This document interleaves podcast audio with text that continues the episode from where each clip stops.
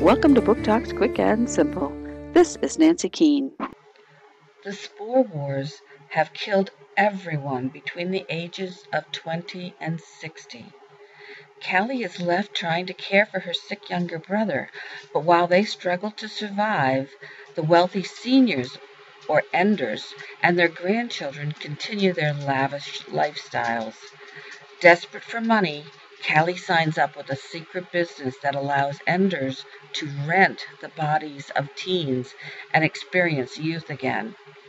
When Callie wakes up in the middle of a session, she's immersed in her renter's life and soon finds out their plans are decidedly darker than she signed up for.